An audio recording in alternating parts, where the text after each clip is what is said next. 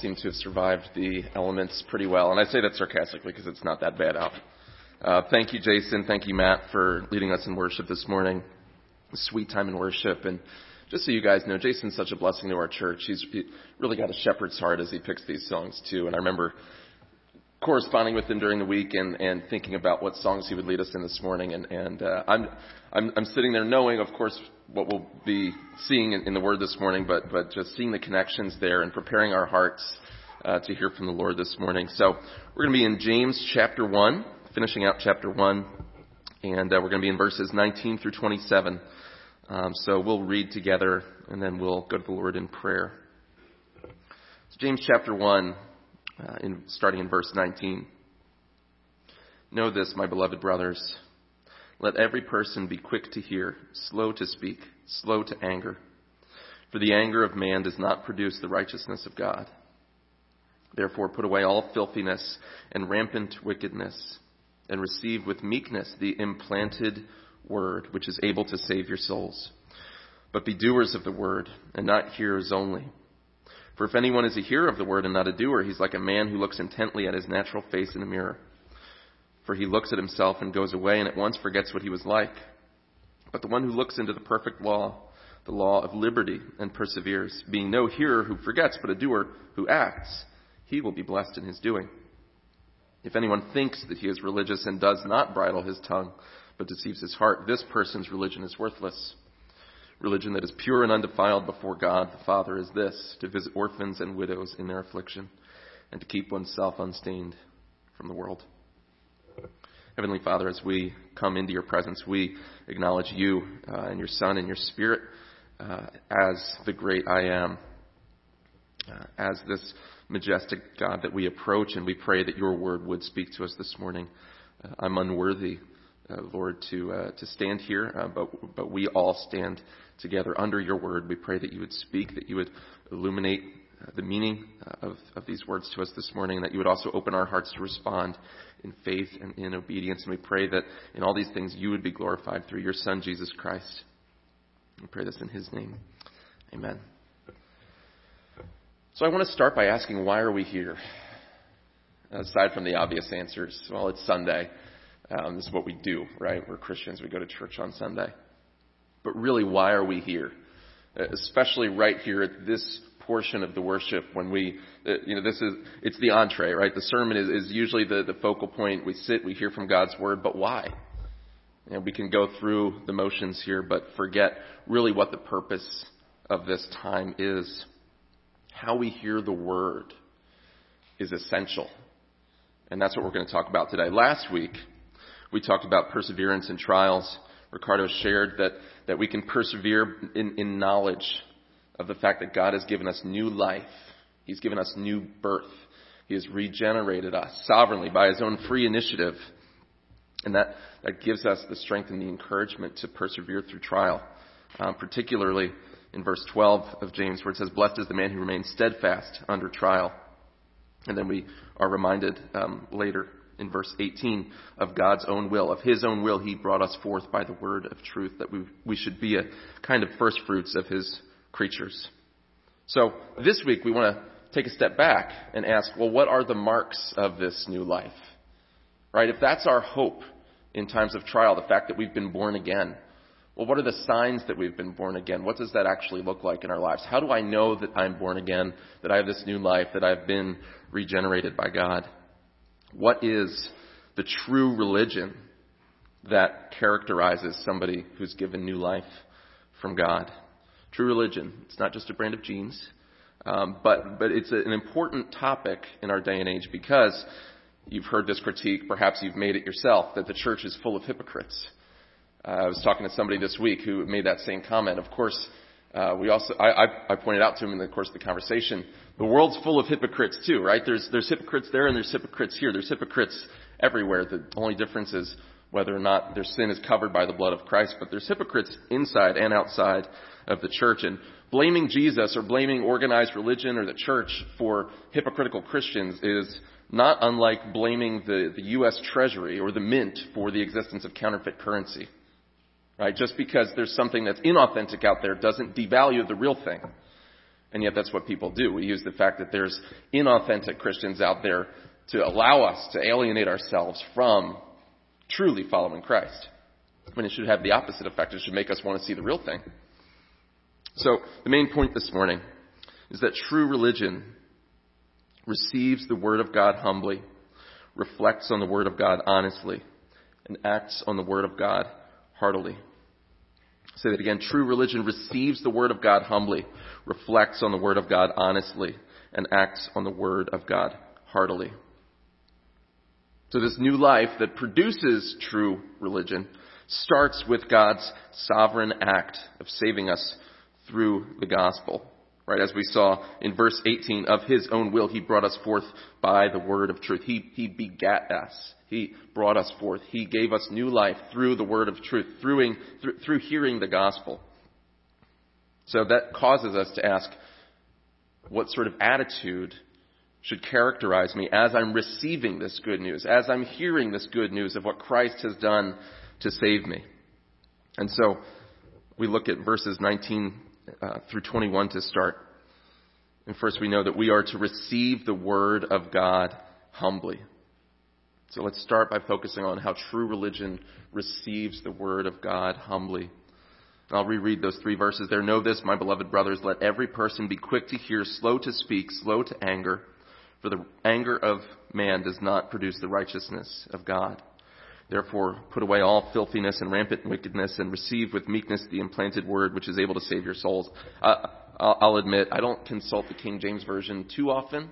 Um, matter of preference there, but I love how the King James renders uh, that phrase in verse 21 there, where in the ESV it says rampant wickedness, but uh, the King James has superfluity of naughtiness. So your main teaching point today is don't indulge superfluity of naughtiness. Um, that goes for you too, Davion. Just kidding. uh, but uh, in verse 19 there, let's start and, and look at that. It says, Let every person be quick to hear, slow to speak, slow to anger. So in this, we should hear echoes of the character of God. In Exodus 34, 6, where God reveals himself to Moses and he, he uses his covenant name, Yahweh, or the Lord. He says, The Lord, the Lord, the compassionate and gracious God, slow to anger abounding in love and faithfulness. Right? So we're supposed to reflect this character of God. The general attitude that true believers should have is one of meekness and humility. It almost goes without saying. Right? Christians should be kind, meek, patient, and gentle. But James is doing more here than just making a point about how we should be in general. He's specifically connecting this back to how we hear the word. Because the very next thing he says in verse 21 is, receive with meekness the implanted word. And again, we remember from verse 18, we're talking about how God of his own will brought us forth by the word of truth. So specifically, this attitude of being quick to hear, slow to speak, slow to anger should characterize how we receive the word. We receive the word of God humbly. Well, what's anger got to do with how we receive the word of God? You can't humbly receive the word of God while you're busy spouting off your own. I, asked at the beginning, why are we here? Why are we here this morning? And what attitude do we approach the time in God's Word with? We, we can preach grace all day long, but if we're ungracious, or we can, we can try to buttonhole other people convincing them of the doctrines of grace, but if we're ungracious while we're doing that, we're not in a position to receive God's Word. We can't receive God's word while we're angrily spouting off our own word. And robust preaching in a church, which I think we would all value. We all want to have a strong pulpit ministry, but robust preaching does nothing for the life of a church without robust listening.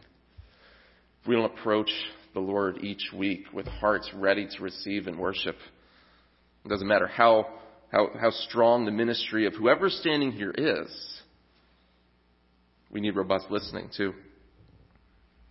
We should be slow to speak, quick to hear, slow to anger in verse 19. I think it's important that we realize that this isn't just saying be nice. And when I say be nice, we all know that that's sort of like the unstated Christian 11th commandment, right? Thou, thou shalt be nice. Not just talking about being a, a passive doormat, right?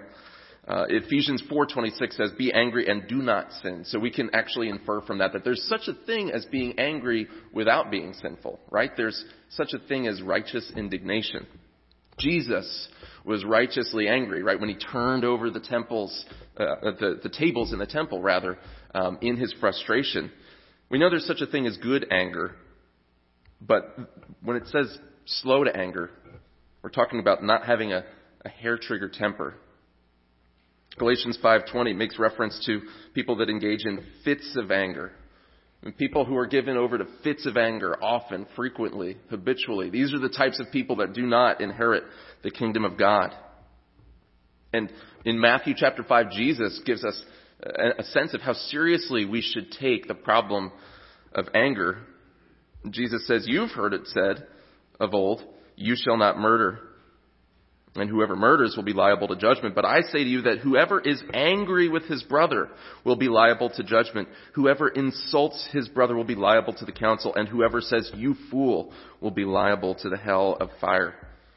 So Jesus actually says that the same thing that's happening in your heart when you murder someone is the, the same thing when you're angry and when you blow up on someone in a fit of rage. We have to take this seriously. And, and I just want to come before you and admit that I am still growing and still being sanctified in this area. If there's there's an area where I suffer and struggle, it's it's this area. And I invite you as our church family to hold me accountable for that. Um, my wife also does a good job of that as well, but we also need the body of Christ. Um, but I, I, I've, I'm far from having arrived in this area. Uh, but, but I want to acknowledge that, that I'm the, the last person that should be talking about this, and it convicts me as I, as I read it. But notice in verse 22, this is interesting. It says, For the anger of man does not produce the righteousness of God. Now, why would James make that statement? Right? That, that would be like, let, let, let's simplify it here. He's basically saying sinning doesn't accomplish God's righteousness. And you kind of ask, well, why would it? Right? It's a truism. It's true on its face. Why would James, James make such an obvious statement? I think there's a couple things that we can see here. One, one is that I want to point out the connection between the word that, that we see in English here as righteousness and also what we see in other parts of our Bible translated justice, which in both the Hebrew and Greek languages are basically one and the same word. In fact, we see it in the English language too when we talk about we're being justified. It means to be declared righteous. So there's that overlap there in meaning. Uh, but the Greek term is uh, dikaiosinen, dikaiosinen. Uh, but, it, but it means justice or righteousness depending on the context. And let's just think about this. What would it mean that the anger of man does not produce the justice of God? When I'm angry, and the, the reason anger multiplies and, and it snowballs and it becomes impossible to control is not because generally we're ignorant of the fact that this is wrong, right? When you're in a fit of rage, you know it's wrong. In fact, you, you think that it's wrong and then you feel convicted and you bury that deeper and then it comes out in more rage because you're also angry at yourself for being angry at the other person and for blowing up at that person. But you feel self-justified, don't you? We, we feel self-righteous in our anger. We feel justified in our anger. And so he's saying it doesn't produce the righteousness that God is after, the definition of justice that God would have. And anger is never just because, right? Nobody ever wakes up this morning and says, I think I'm going to blow up on my wife because it's Tuesday. Generally, people don't feel that way. It's not just because, it always starts with a just cause, rather right? I, I feel justified. I feel like I have this genuine critique of, of, you know, maybe my, my wife or my children or my husband, whoever this is in my life, they need to change in some area. And I need to be the one to show them that. We always feel justified. It happens in our family, right? We feel righteous. We feel vindicated. God wants us to know that that doesn't produce His righteous aims. It doesn't produce what He's after in our lives. Yeah, I, if, if I'm a husband, right, I might, I might want my wife to submit to my headship, my leadership in the home. But demeaning and nagging her and belittling her passive aggressively or, or whatever will not accomplish that, even though it's theoretically a righteous aim. Or for the wives, you might want your husband to start spiritually leading you. You might want him to actually lead family worship, to read the Bible, to, to, to, to reach across the bed and hold your hand and pray with you at night, or, or, or just to get on a budget or whatever it is.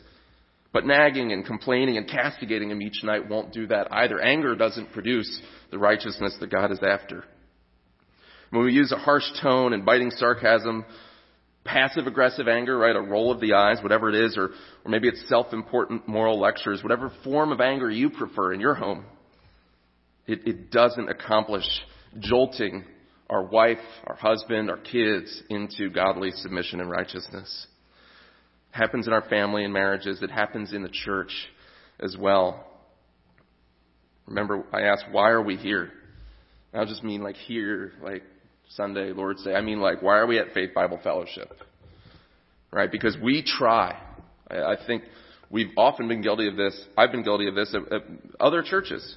We try to oil the wheels of what we think is the, the God ordained program for His church through murmuring through complaining, through bitterness, through gossip when we don't get our way. When we see things going poorly, when we see things happening in the church, we resort to these angry human means to accomplish what we think is the righteousness of God, a, a healthy church that's being ran at least the way we think that God wants it to be run. But when we resort to these measures, it doesn't accomplish the righteousness of God. Murmuring and complaining do not accomplish what God sees as just. It happens in not just in the church, it happens outside the walls of the church, in the culture as well. The whole movement that, that revolves around social justice, and I realize that's a, a complicated term, and, and some people use it in a really innocent sense, and other people mean something very specific politically by it, uh, particularly on the left.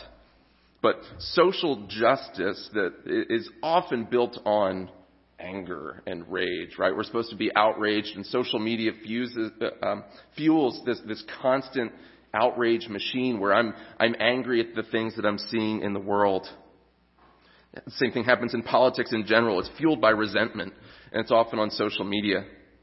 And so, through our outrage, through our indignation, we try to bring the justice of God. We try to accomplish the righteousness of God. But we're short circuiting God's program. God's righteousness isn't accomplished. The kingdom doesn't come through our outrage or our intimidation in the home or our murmuring in the church or the workplace or our school. We're short circuiting the plan of God. It doesn't produce the righteousness of God, no matter how self righteous we feel in our anger and frustration. So how do we receive the word of God humbly? Verse 21, receive with meekness the implanted word that is able to save your soul, right? So anger, when you get in this, this cycle of rage, anger only begets anger, but grace, when you inject grace, that produces the righteousness of God. So that's this attitude of both receiving grace from God, humbly receiving His implanted word that's able to save your soul, and in giving this same grace to other people. We hear the gospel, we believe it, and then we give evidence of this new life through gracious, humble listening. So it's required that we receive the word of God humbly and meekly in order to be saved. Humble, open hearts to hear what God says, what he says to us in the gospel, what Christ has done in his death and resurrection and reign to save sinners, but it's required that we also do more than just receive the Word of God, isn't it? It's not enough to receive the Word of God humbly. We also have to, and this is the second point, reflect on the Word of God with honesty. Reflect on the Word of God honestly. So look with me at verses 22 through the first half of verse 25, verse 25a. But be doers of the Word, and not hearers only, deceiving yourselves. For if anyone is a hearer of the word and not a doer, he's like a man who looks intently at his natural face in the mirror. For he looks at himself and goes away and at once forgets what he was like. But the one who looks into the perfect law, the law of liberty, and perseveres, being no hearer who forgets, but a doer who acts, he will be blessed in his doing. Sitting in a garage does not make you a car. and sitting in church does not make you a Christian. Hearing the Word of God does not give you heaven points. It simply doesn't. So we have to receive the word. That's good. And it starts there. But we have to also evaluate our lives in its exposing light. And notice this phrase here too. Be doers of the word, not hearers only, deceiving yourselves. It's self deceit if we hear and disobey, if we hear and we fail to reflect. But others will see it. Others will see the hypocrisy. We'll be the last ones to find out. It doesn't say deceiving other people. And I'm not saying that there, obviously there are false Christians who, who fool everyone around them and one day they, they turn from the faith and it's like, I, I never could have imagined that so and so was was a false convert all along. But most of the time we can recognize hypocrisy, but the individual is self-deceived. Everyone else will know it except you. Verses 23. If anyone, uh, it, it, sorry, verse, um, verse 23. If anyone is a hearer of the word and not a doer, he's like a man who looks intently at his natural face, right? So it's this picture of this man who looks in the mirror and then instantly forgets what he looked like. And, and I'm, I'm looking at this and I'm preparing this this week and I'm thinking, well, that's, that's kind of a strange analogy for us. You know, we live in the selfie age, right? Wasn't that the word of the year a couple years ago? And generally, we're pretty aware of our appearance. We're pretty self-absorbed as a society. I, I'm not sure I understand this concept of somebody looking in a mirror and then forgetting instantly. Um, but the idea is that we don't always have the most accurate self perception. Uh, some of these images that circulate on social media sometime, and it'll be like a grid, and it'll be like, um, you know, three or four things. It'll be like what, how my friends see me, how I see myself, how everybody else sees me, what I really look like, and you know, it's like how I see myself, and it'll be like a picture of like Dwayne Johnson or something like that flexing in the mirror, and then you know how I actually look, and it'll be some you know pencil-necked kind of Dilbert-looking character, and that we're guilty of that thing often, right? We we don't have the most accurate view of ourselves, not just physically but also morally, we don't always have the most accurate perception of ourselves. So, what, what does it mean to look in the mirror of God's Word and then turn away? I mean, how often do we have our devotions? We do our Christian duty and we, we pray for a few minutes, we read the Bible, we check the box, and then we're off to the same old habitual sin throughout that day, whether it's anger, gossip, pornography. Right? We've looked into the mirror theoretically, but not with an intent to change at all. It's just checking a box. Or sometimes we just redirect and we play the comparison game. You know, like the Pharisee that raises his hands in the temple and says, well, at least I'm not as bad as that publican over there. And, and we, we do that. We, we say, at least I'm not as bad as fill in the blank. Of course, forgetting what Jesus says in Matthew 5, right? That if you're angry, it's like murder. If you lust, it's like adultery of the heart. we forget how high the standard is. We're, we look into the Word, we don't intend to change. We have to ask ourselves when we approach the Word of God, whether it's during the week or on Sunday morning, do we love the Bible? Are we inviting God through His Word to actually change our lives, or are we just looking to be confirmed in our own opinions of whatever? When we come to church, are we are we sitting there as as uh, the guest speaker or whoever it is, is is preaching and just saying like, okay, he he quoted one Greek word, check. Oh, he did social justice, minus. Uh, like, what, what is what is going on in our hearts as we hear God's word in, in whatever form in which it's presented to us, right? But we have to have hearts that are ready to be changed. And look at this in verse 25 with me. But the one who looks into the perfect law, the law of liberty. Stop right there. Why does, why does James call it the perfect law? And the law of liberty. What is that law? Is he talking about the Ten Commandments? Because I actually remember Israel being pretty scared when they received them. Like, don't, don't speak to us anymore, God, or we're going to die, right? There was thunder and lightning on this mountain, smoke, flames, all those sorts of things. Well, there's a couple options here. Often in, in Jewish conception, and, and James is thoroughly Jewish. He's also the brother of Jesus, but he's thoroughly Jewish, and, and usually in the Jewish, Jewish conception, the word law could just refer to teaching, or it could refer to the whole Word of God, including the law, but also including the, the prophets, the New Testament, all of it. In Psalm 19 we see this, and in John 10:34 Jesus says to the Jewish leaders, "In your law it's written," and he he goes and he makes an argument from the Old Testament, but the quotation itself is actually from the book of Psalms. So he refers to the Psalms as the law. So it's, it's possible that we have the whole Word of God in view here, and I think that's the primary meaning, that the whole Word of God is in view here. The whole Word of God, both Testaments, the easy texts and the hard texts, the ones that I like and put in my coffee mugs, and the ones that challenge me and keep me up at night, those are all the perfect law, the law of liberty. But I don't think that the actual use of the word law here is accidental. In the new covenant, in Ezekiel 36, 26, and 27, God predicts that through the, through the work of Christ, we know looking back on this, that, that this is going to happen, that He's going to take out the old, stony, rebellious hearts of His people. He's going to put a new heart in them. He's going to write His laws on their hearts. You have that same language in Jeremiah 31, 33, that He's going to write the law on the hearts of His people. Well, what law? Well, it's, it's the, the fact that God's commands and His, His will for our lives before we were in Christ, before we had new life in us, before we had been brought forth again by the word of truth, it was burdensome to us. It was oppressive. Oh, there's God and His law. I don't want to, I don't want to deal with that.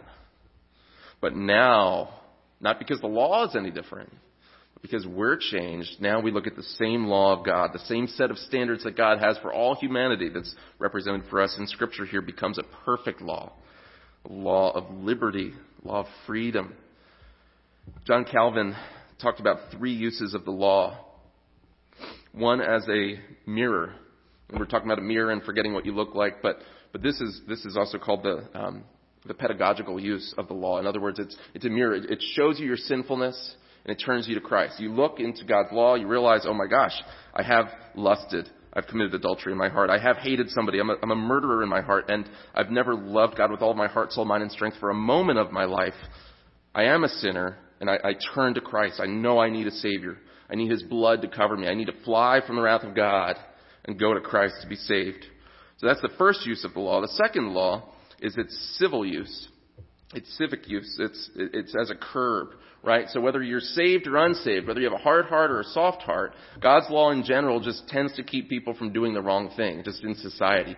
Right? The net effect of the Ten Commandments, thou shalt not murder, is people realize like, oh yeah, that's probably a bad idea.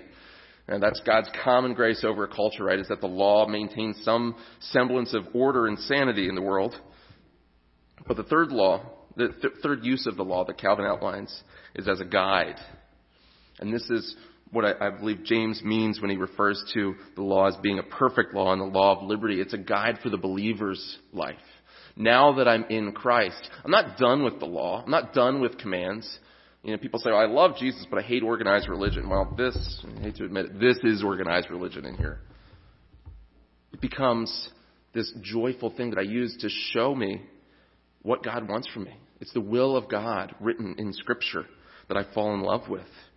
He hasn't left me without a guide. He hasn't left me without a standard to live by. It's a guide for us, the third use of the law there.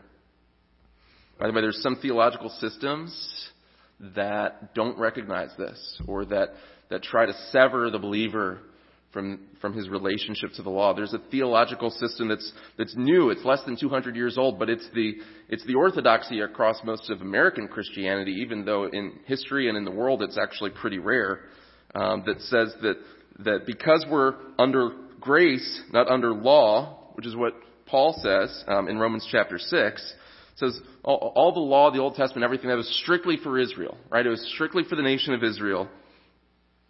Has no bearing on the New Testament believer today. The New Testament believer is under grace, not under law. Well, okay, we are under grace. That is written in Romans 6, but if that's the case, and if it's just that simple and there's no more to it than that, what does the book of Jeremiah and the book of Hebrews, when it quotes from Jeremiah, mean when it says that the law is written on our hearts in the new covenant? What law is written on our hearts? The original audience would have understood that as, as, as meaning well, the law of Moses in the Old Testament. Every, all the standards that are written there, minus the cultural things, obviously cultural things, you know, there's some things that are limited to that day and age. But the general moral principles, all of it, is there for us, and it's written on our hearts. There's some other theological systems that try to propose a, a middle way. Um, for the nerds in the room, this would be New Covenant theology or progressive covenantalism, as opposed to dispensationalism. But th- these other systems propose a, a middle way where the, the law now comes to us only by way of the moral imperatives of the New Testament, right? The exact teachings of Jesus on the Sermon on the Mount. Those are the only laws that we're bound to. Anything that's not explicitly mentioned in the Old Testament, we can kind of press away. And that's appealing. It's, a, it's appealing as we read and interpret Scripture. There's a couple problems with it, though. One problem is that the New Testament frequently quotes, frequently, and, and, and not like, hey guys, we know that's all done away with, but here's, here's one of the laws that applies. It's not how the New Testament approaches it. The New Testament frequently makes use of obscure parts of the Old Testament law and assumes that the believers in the New Testament church, largely Gentiles, already knew it, or at least were becoming familiar with it. When Paul talks about whether or not pastors should be paid or, or how much pastors should be paid, he, he quotes from an animal husbandry law. He says, don't muzzle the ox while it treads out the grain.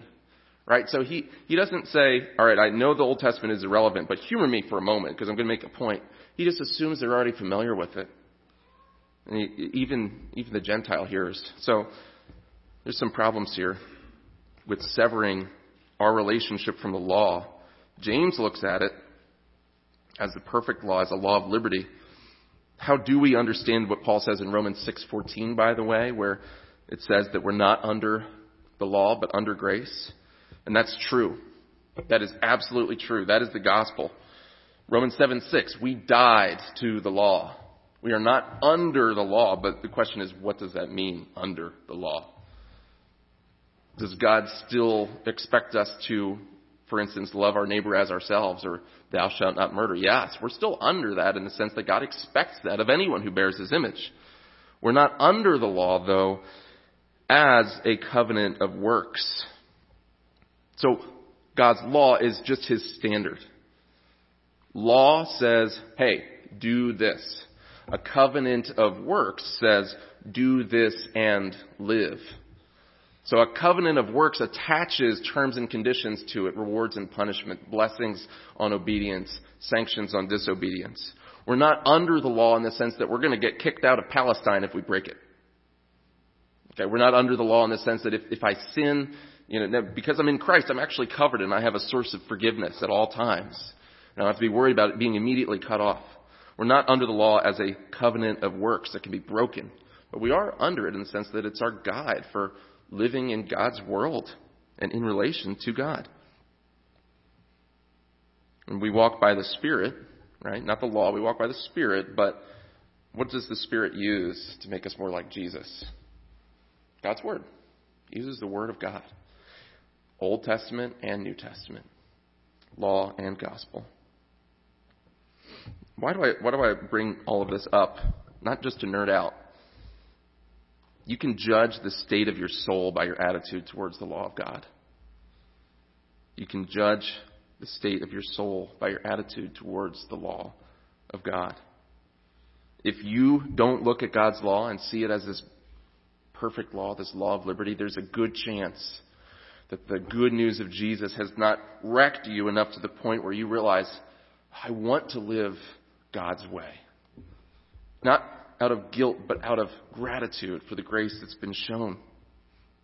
In Psalm 119, the longest chapter in the Bible, I'm not going to read it, but the English word law is translated by the ESV 25 times. So I, I want to read a couple of those instances here and ask, do I love, do I love my Bible? Do I love the law?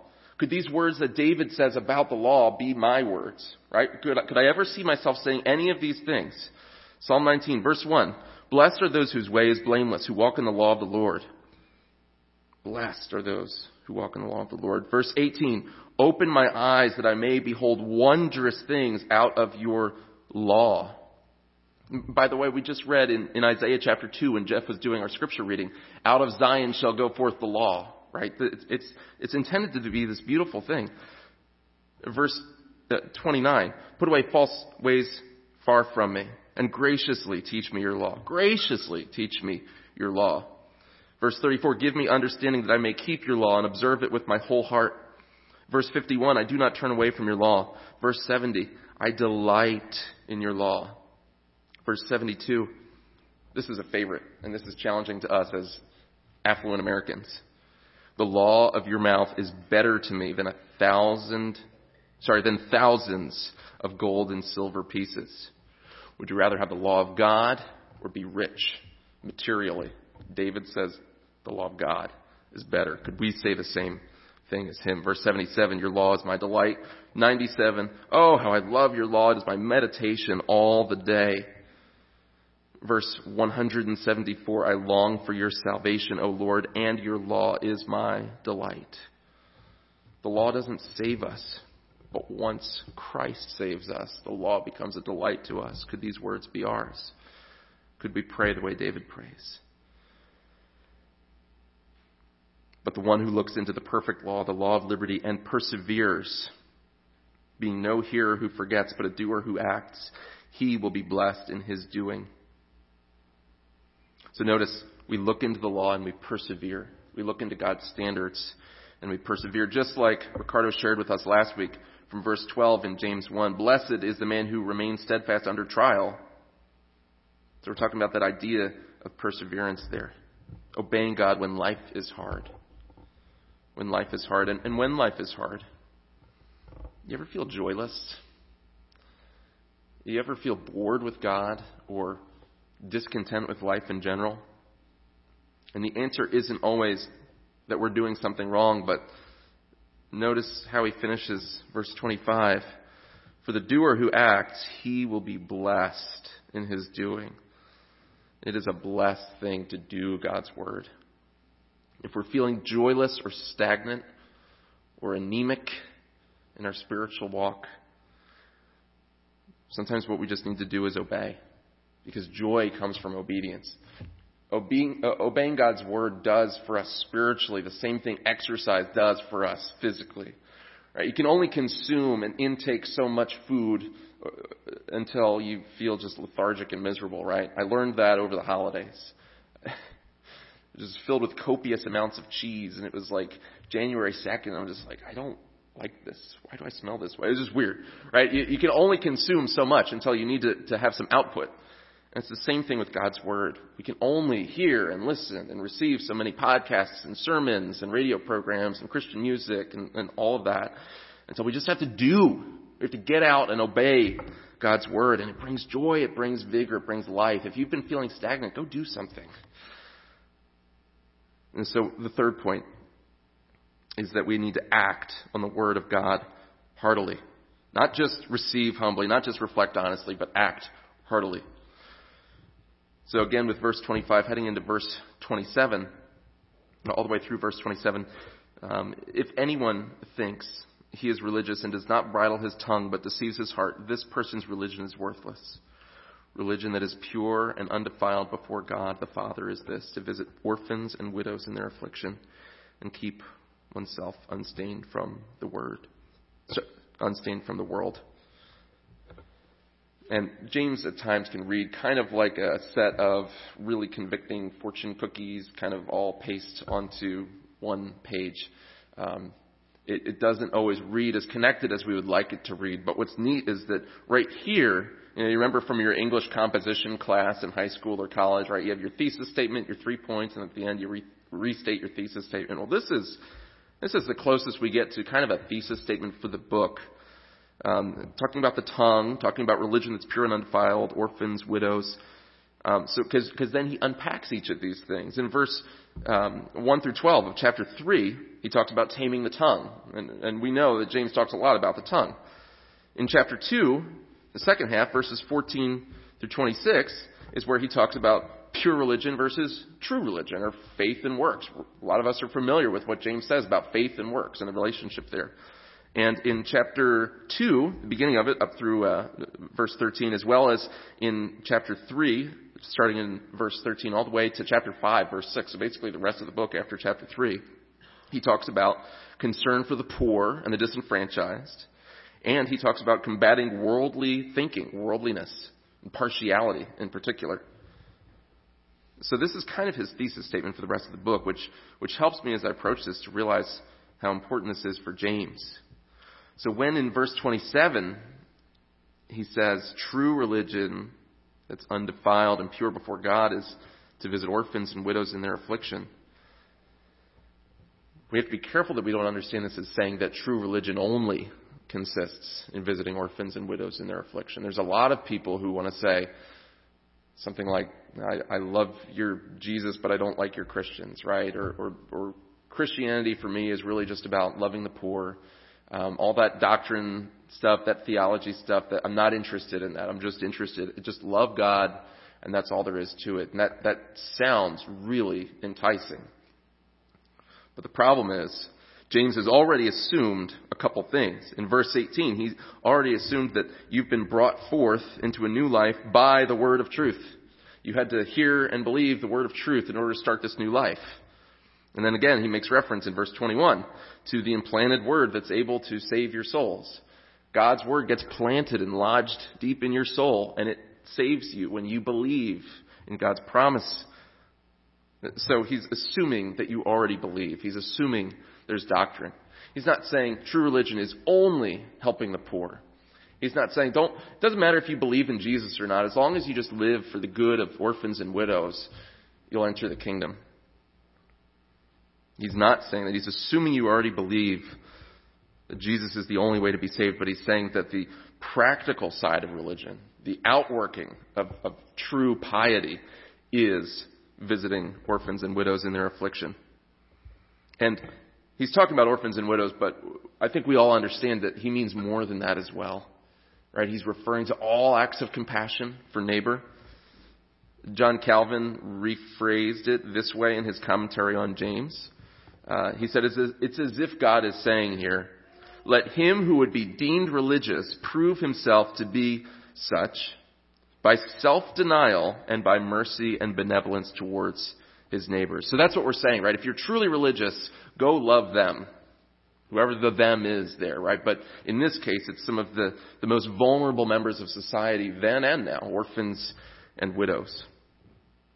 And he says visit them in their affliction, too. Not just feel guilty, text your $10 donation to the Red Cross, call it a day until the next time you feel convicted. He's not talking about that sort of, you know, guilt assuaging, you know, one-time acts. He's saying visit them. That, that implies being with them, doesn't it?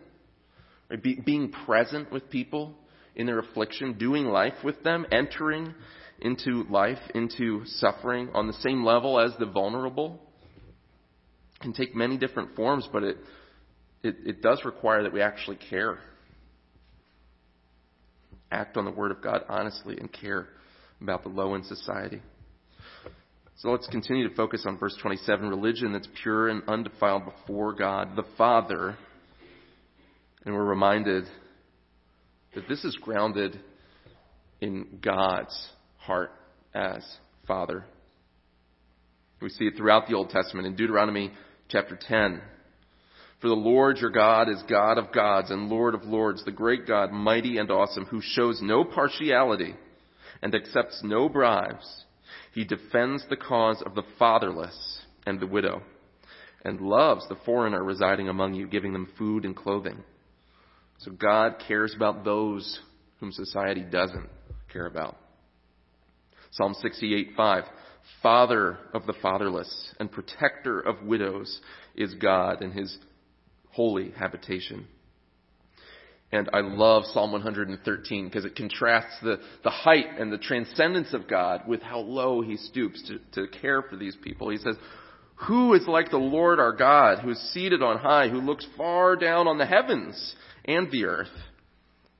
He raises the poor from the dust and lifts the needy out of the ash heap to make them sit with princes, with the princes of his people.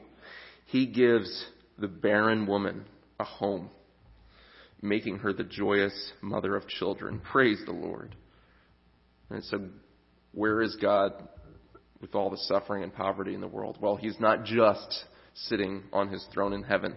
He's stooping down into the ash heap of humanity taking the, the woman having fertility issues and making her the mother of children. He's raising the poor and sitting them with princes. That is who God is. A few notes on orphans and widows.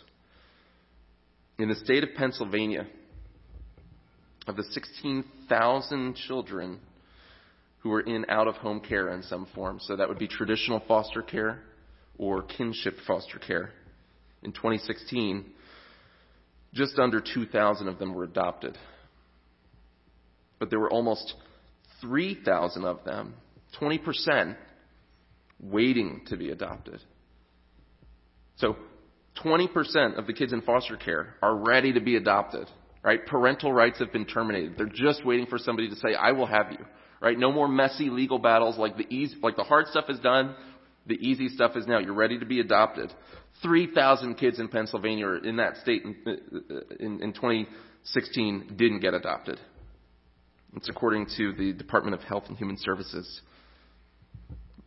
By the way, that's that's one of, been one of the, the awesome things about just being a part of this church family that's ministered to Hannah and I in particular, is that there's been excitement and energy um, in this congregation around foster care. Uh, of course, we've fostered and adopted, uh, but it's been awesome. It's a, it's a team effort. There's a support system there, and we're so grateful for that. But, but also the, the children in our own midst, even just in Pennsylvania, are still in need.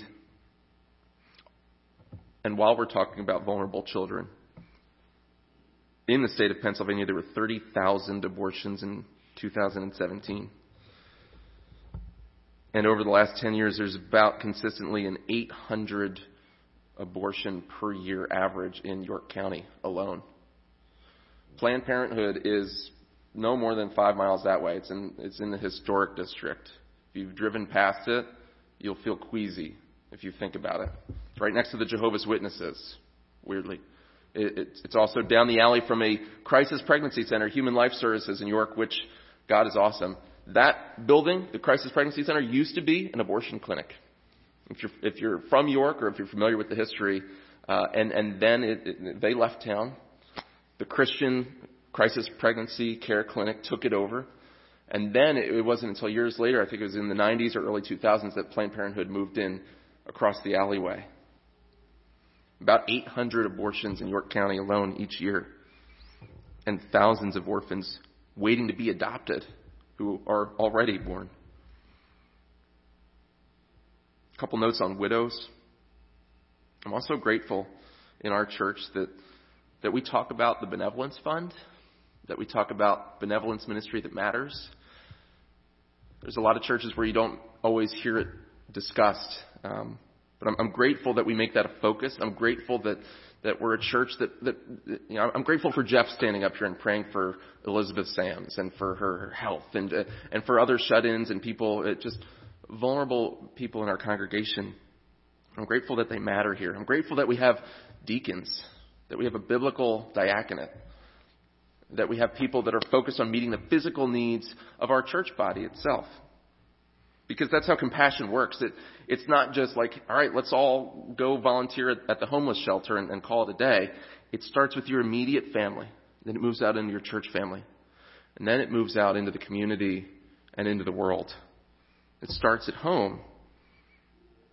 And whoever doesn't provide for members of his own home is worse than an unbeliever, right? That's what we see in 1 Timothy. It starts here and, and moves out. And so I'm grateful that, that some of those things have been priorities, but I also confess, and I think we can all confess too, that we all fall really short in these areas, right? Of physical care and compassion for widows, for orphans, for the unborn, for the disenfranchised and marginalized in society.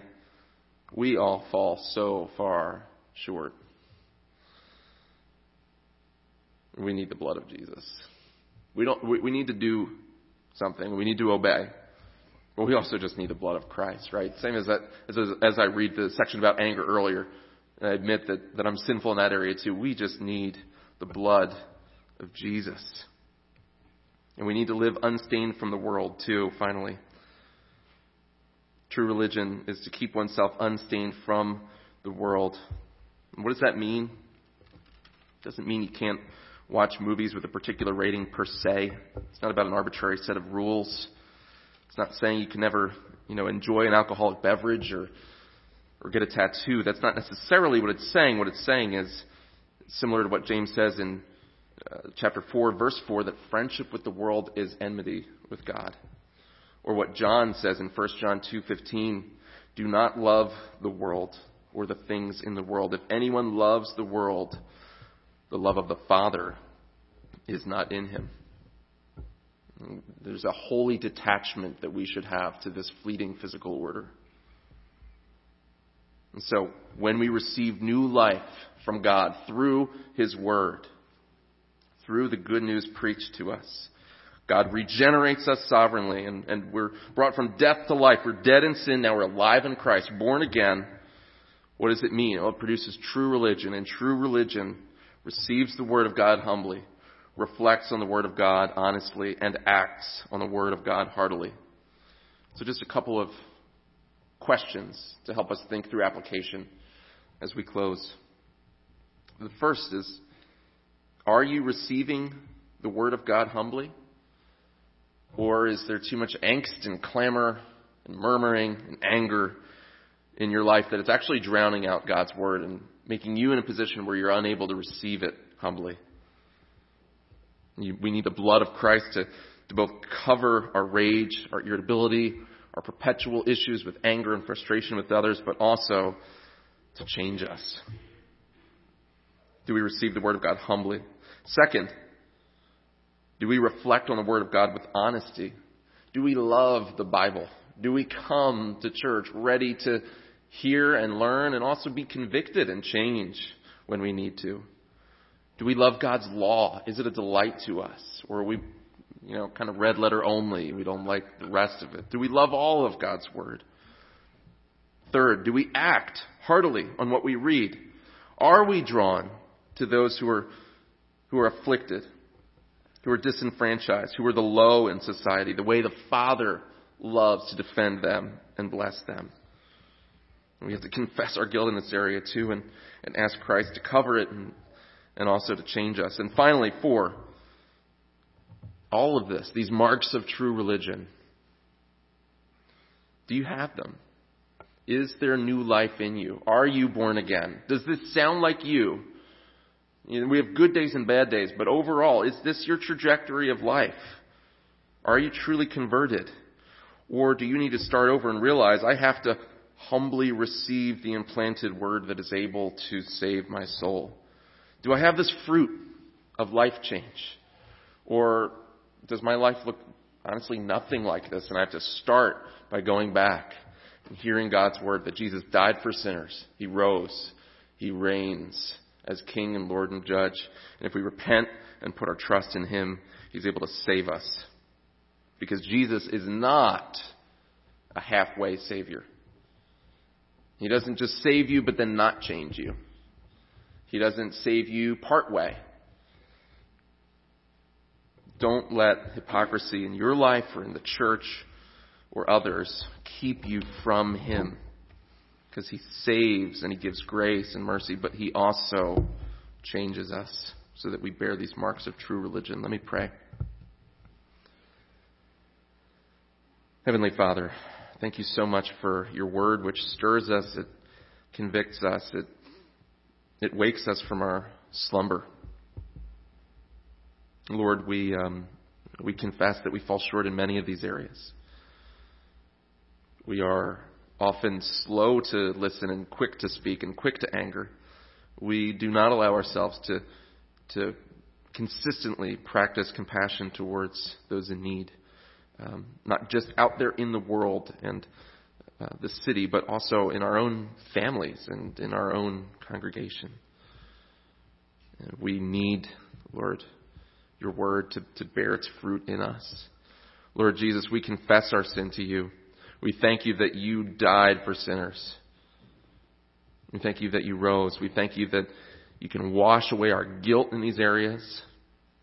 And you can help us to begin to obey imperfectly.